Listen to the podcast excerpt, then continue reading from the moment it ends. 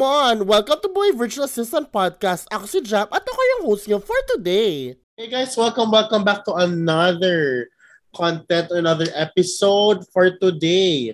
Um, I invited a friend of mine who's also a social media manager, naging marketer, and now owns a startup, SS, uh, SMM agency ko. Ano yun called? What's the agency again, Rowena? Strokes and Shapes. Strokes and Shapes. And she's none other, none other than Rowena Creates. Hi, hi Hello, everyone. Rowena Creates. Uh, salamat naman at pinulakan mo aking imbitasyon kahit five minutes ago lang. Okay lang, ganyan talaga tayo, friend. Oo, Oo, on call tayo. Nila saan. ako. Biglaan na lang ang tumatawag. Oo. Sanay na kami kay Jam, actually. Grabe naman sila. Para naman napaka ano ko, torture ko. Chris na. Do. Chris Do Pretty much style. naman sis, no, sa pana ah, sa sa content na ito, gusto ko lang malaman ng ating mga audience kung paano ka nga ba naging isang social media manager from like nowhere, 'di ba? Kasi like lahat tayo nagsimula somewhere Mm. and lahat naman tayo nagsimula as a freelancer Hmm. and now lumala, lumalabas ang mga mga kung ano-ano content out there about no work, ah, no experience, no portfolio, six digits, blah, blah, blah. Pag-usapan natin yan dito, okay, kung sustainable ba yan o hindi. So are you ready for my questions? Actually, wala akong Yes. handang questions. Pero yan, if you're watching this, mga students ko, ayan, sa tailored fit, ano, ayan, magsulat kayo ng questions. Huwag niyo akong gayahin. Charis! Anyway, so Rowena, question number one. Sino si Rowena bago siya mag-freelancing? Bago ako mag-freelancing, first job ko dito sa Manila, because I'm from Bacolod, originally from Bacolod. Um, first work ko na talaga dito is um, receptionist sa gym. And then I got an uh, injury sa gym na yon. Nag-start ako work sa corporate naman as an admin. Ah, first job ko sa corporate na yon is training assistant. Okay. Nag-open kami ng mga milk tea shop ganyan sa iba't ibang lugar dito sa Philippines. And then um after that because sa injury ko nga medyo nahihirapan ako sa mga travels or sa pagte-training kasi medyo pagod yung pag magte-train kayo ng one week. Eh ang ang injury ko nasa ba, sa ba- sa waist ko, sa hips. And then uh yung boss ko nag-decide siya na office na lang ako. So ang ang work ko sa office naman is naging admin assistant naman ako. So Okay. that's my work. Wow. So, ang dami pa lang napagdaanan, no, sis? Oo, actually hindi ko talaga lubos maisip na mapupunta ako sa freelancing. ah, okay. So, let's cut it there. Paano mo nakilala si freelancing? Na, nag nag-resign ako, impulsive decision talaga to kasi hindi ko na kinaya yung politics, hindi ko na kinaya na binubuli ako ng mga managers ko. Ah, walang growth. Parang pumapasok na lang ako sa sa work in and out lang sa biometric. Tapos parang robot ka lang na parang gagawin mo lang to ganyan. Parang hindi na siya nagme-make sense for me. Tapos parang wala na akong growth talaga. Stuck na lang yung yung knowledge ko, yung isip ko ganun. And then nag-resign ako. Wala akong backup plan, walang kahit ano. Wag niyo to gayahin, guys. Um tapos yung partner ko, siya talaga yung nauna as freelancer. Nauna talaga siya Ah, doon mag-freelance. ka na-introduce kasi Oo. nauna siya as a freelancer. Oo, doon ako Okay. na-introduce. Sabi niya sa akin, ah, gusto mo bang mag-assist sa akin sa mga graphics? Kasi, um, ano naman kami, may creative side naman din kami. Nakuha namin sa mom namin. Tapos sabi ko, sige, why not? So, ang una kong pinag-aralan talaga, 2000, ano to ha? 2018 talaga jam. Ako Oo. nag-start. On and off ako. Kasi parang, palagi ako nagda-doubt sa sarili ko. And pag times na nahihirapan ako, sumusuko agad ako. So on and off. Pero sineryoso ko ang freelancing 2019. Ah, okay. So, Ganun let's ano muna. So, ano tayo, chop-chopin natin sis, no? Para maintindihan nila. So, nang inintroduce sa'yo ng partner mo ang freelancing, ginagawa niya social media management na ang naging ang nangyari, ikaw yung naging assistant sa mga graphics. Tama ba? No, ano na web de- web developer siya and Ah, designer. web developer and designer. Tapos Oo. ikaw, ang, gin- ang, ang assist mo doon ay graphics. Graphics, oo. Ah, okay. So like meaning ibig sabihin um sa part na yan, sabi mo may creative side. So yung paggawa mo ng graphics was already an existing experience, Mm-mm. tama? Yes, Na yes. pinolish mo lang along the way. Oo, inaral ko lang siya. Pero, hindi ko hindi ko pala nakuha lahat yung pagiging creative. Ah, okay, so you Med- needed ano pa rin, parang training or something. Oo, training, aral, tapos ah na, na, na ano talaga ako noon, nasubsob ako sa more on graphics. Tapos napag-aralan ko din gumawa ng logo, gumawa ng mga brandscape, yung stylescapes, ganyan. Okay. Tapos, um, first project ko sa um, graphics design ko is yung OneWed. Fr- uh, Malaysian brand sila. Okay. Malaysian brand na yung business nila is wedding, mga wedding gowns Hmm. and suits uh, for ano for wedding yun. Tapos ginawa ko sila ng logo ng brand. Ako lahat kami lahat gumawa ng branding. Tapos yung partner ko gumawa naman nung website nila. website. I see. So, so sinabi mo, 2019, nagseryoso ka na. So, ibig sabihin, before 2019, may mga exposure ka na, tama? Mm-mm. Yan yung graphics. Ano yung mga preparation na ginawa mo para nung sinabi mo ng 2019 magsiseryoso ka na, go ka na, ano yung mga preparation na ginawa mo?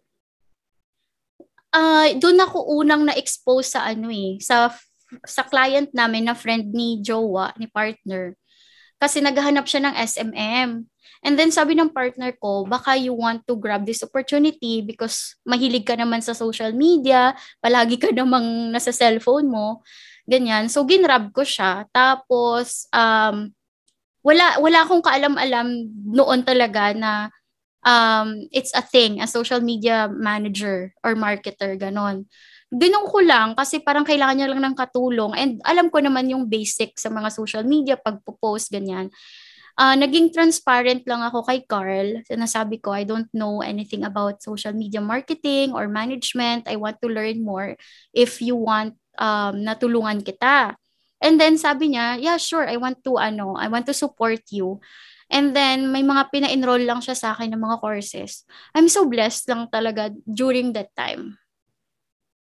Nice. So, in-enroll ka niya sa courses. Ibig sabihin, bukod sa skills na meron ka initially, Mm-mm. basic skills, ibig sabihin may experience ka na, no? Oo. Second, yung structure para matuto kung paano mag-operate as effectively as a social media manager. Mm. Nag-enroll ka ng course. Mm-mm. Yes. And that is when you started, you know, assisting him with Mm-mm. all his um all, all his for his business. Kasi Yes. now you're ready, you have all the skills, Yes. okay, and now you're ready to serve them. How important is preparedness bago ka mag-serve sa client?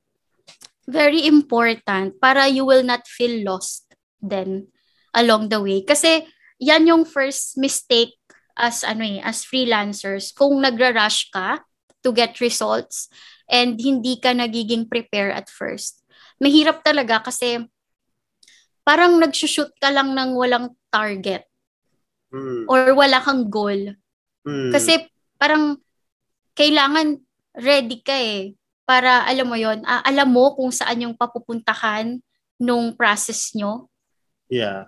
So, that's the important na kailangan prepared ka. So, ibig sabihin nun, te, wala kang confidence, no? True. Hindi mo din yun. alam kung ano i-charge mo at kung nag-charge ka, tas based on what you can perform or impact na naibibigay mo, hindi ka confident kasi 'di ba sometimes we charge high and then hindi mo Hmm. naman sure kung kaya ng impact mo versus yung charge mo. Doon ka nagkakaroon pa ng, oh my gosh, paano after sales?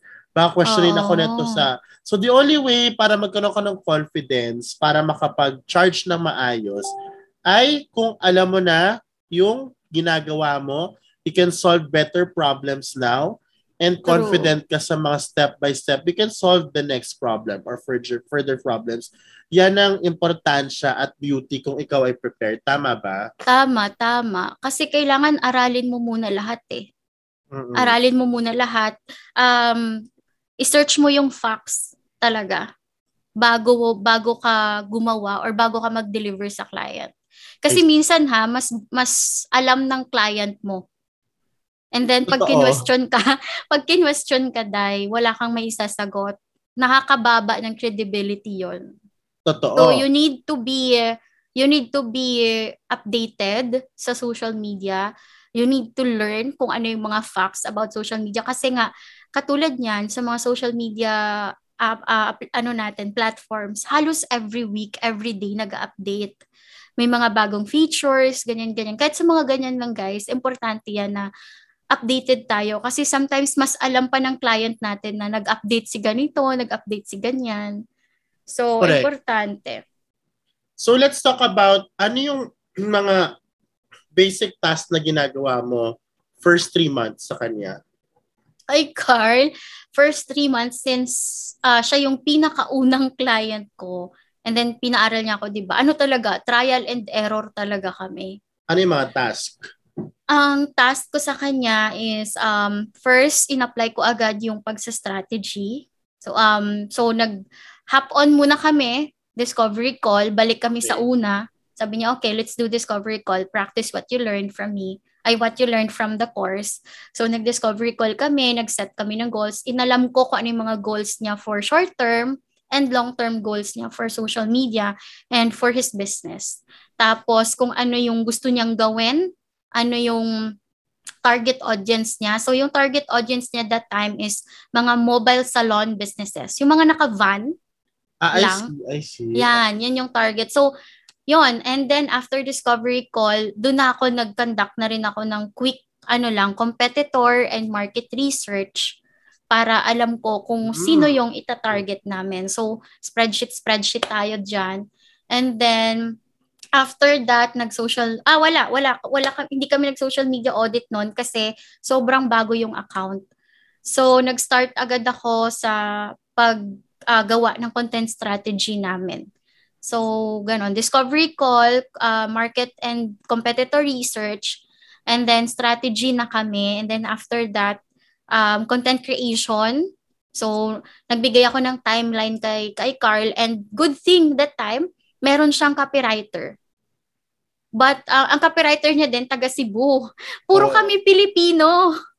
Gumagawa siya, siya ng captions and lahat. Oo.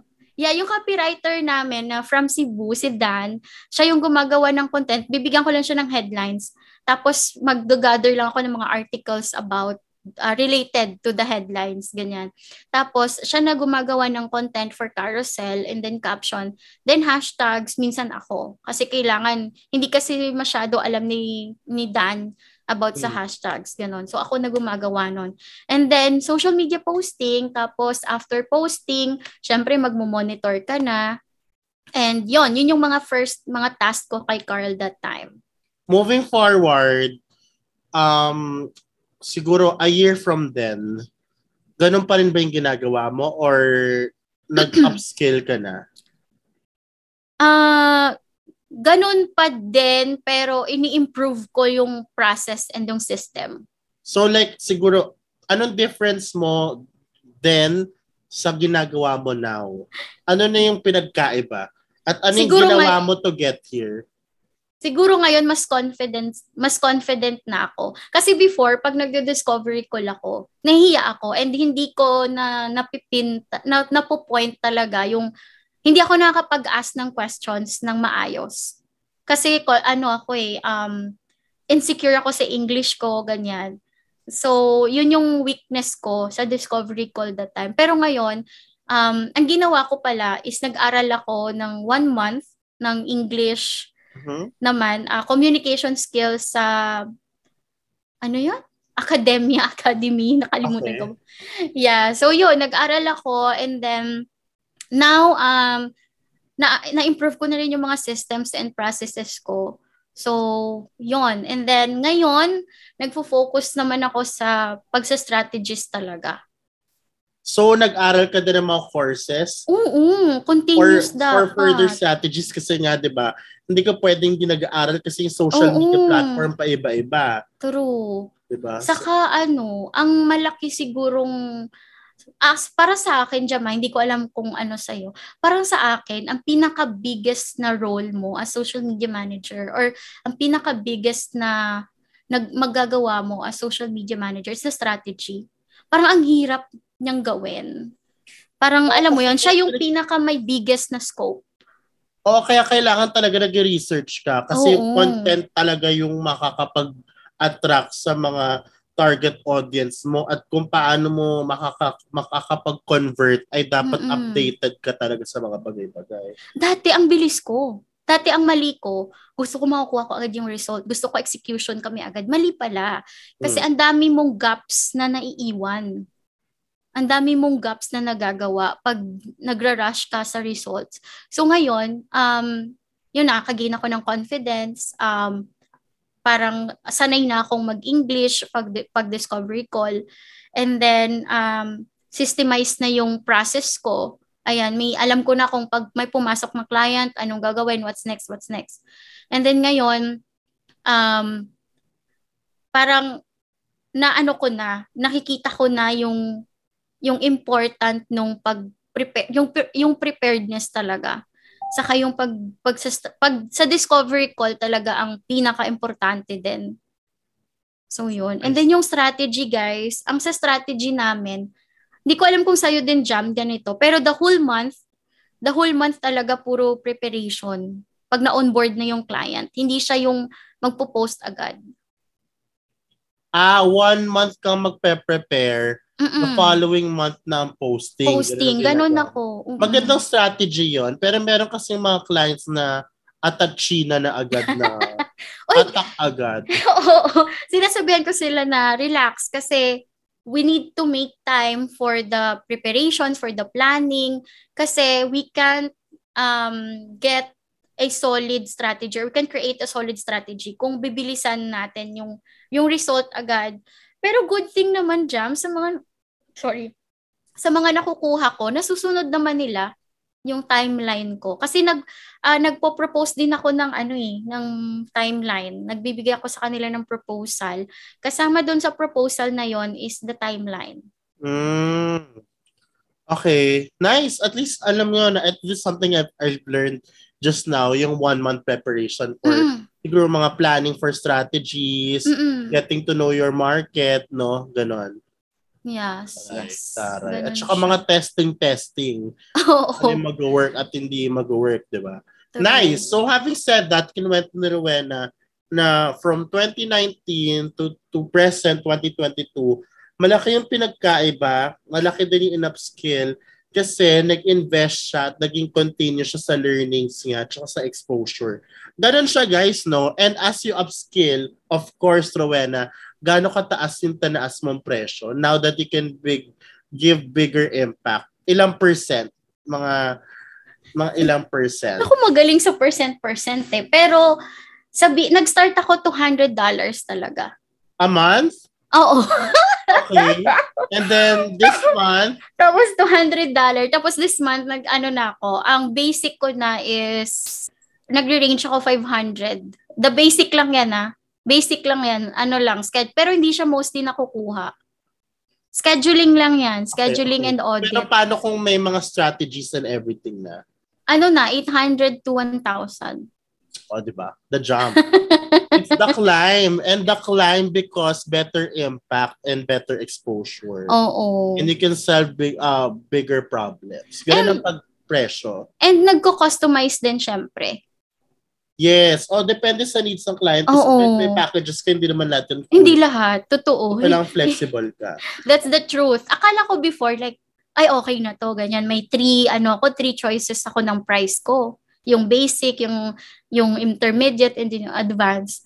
Tapos, parang napapansin ko, yung nag-work sa akin, yung from the, from the, from the middle and yung advanced. And then sabi ko, hindi masyado nakukuha yung basic. Kasi, scheduling lang naman yung nasa package doon. And Yeah. then mostly, yung kailangan ng client talaga is the, is the strategy. Okay. Yun. Ako yung huli ko $1,000. yung latest. Yung latest. Oo. Oh, di ba?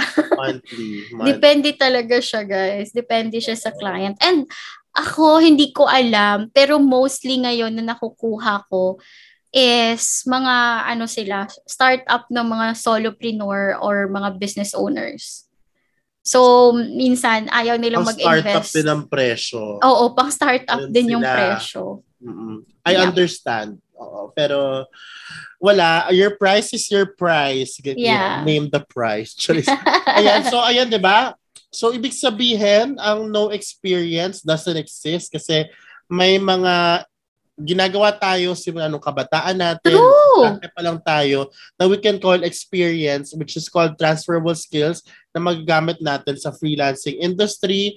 Pangalawa, hindi ka agad-agad pwede mag-charge na mataas kung wala kang impact na magandang maibibigay sa kliyente mo and if you can't add like solve problems, bigger problems for them. Kasi ang mangyayari dyan, kunwari, um, yes, na-close mo nga siya, na-close, kunwari, six digits, na-close mo. Eh, hindi mo talaga alam, wala ka talagang experience. Mm. No? Paano mo mapapanindigan yung six digits mo along the way? Ano, one-time closing lang yon After No. nun, pumangit pa pangalan mo, yung True. branding mo. No, so let us not promote no experience and six digits, no? Wag natin Walang ganon.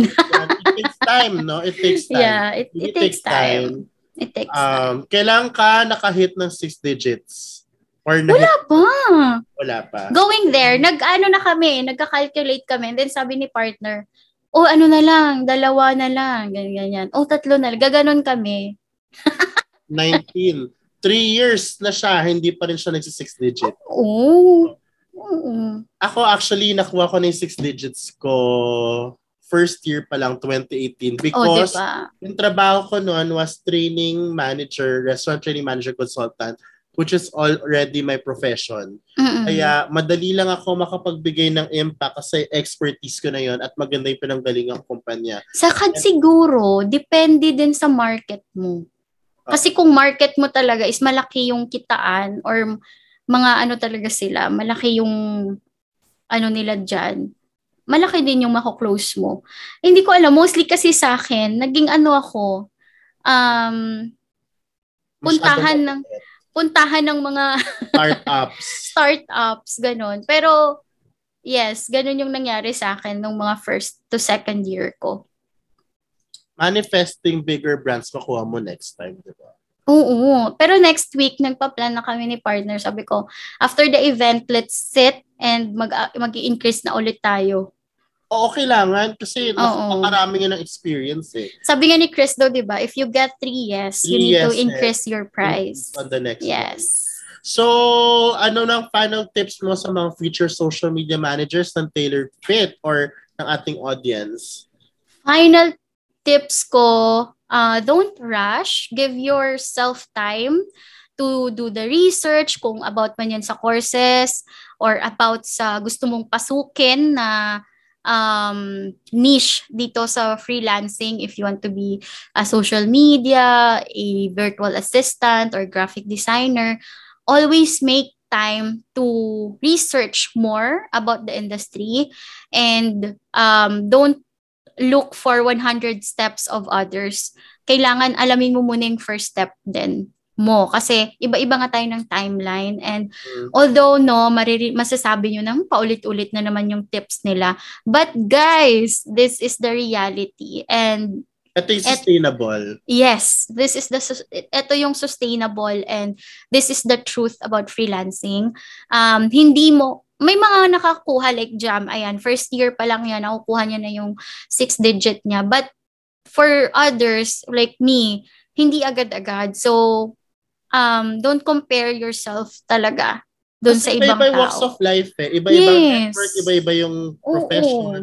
So, ganun talaga.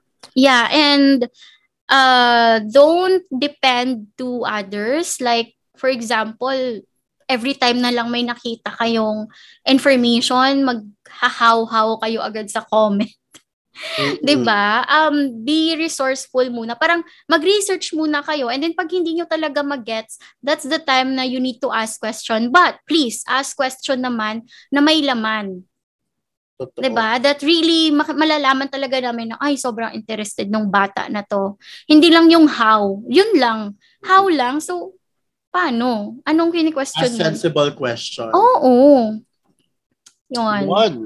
Maraming salamat guys. As maraming salamat Rowena. You can follow her on all her social media accounts link below. Thank you. And maraming maraming salamat Rowena for saying yes to this. And mag-interview pa tayo ng mga iba pa na SMMs in the future para malaman nyo iba't ibang walks of life gagawin itong bagong series sa ating YouTube channel and dito sa ating podcast sa Spotify. Thank you and have an amazing day ahead. Bye! Bye!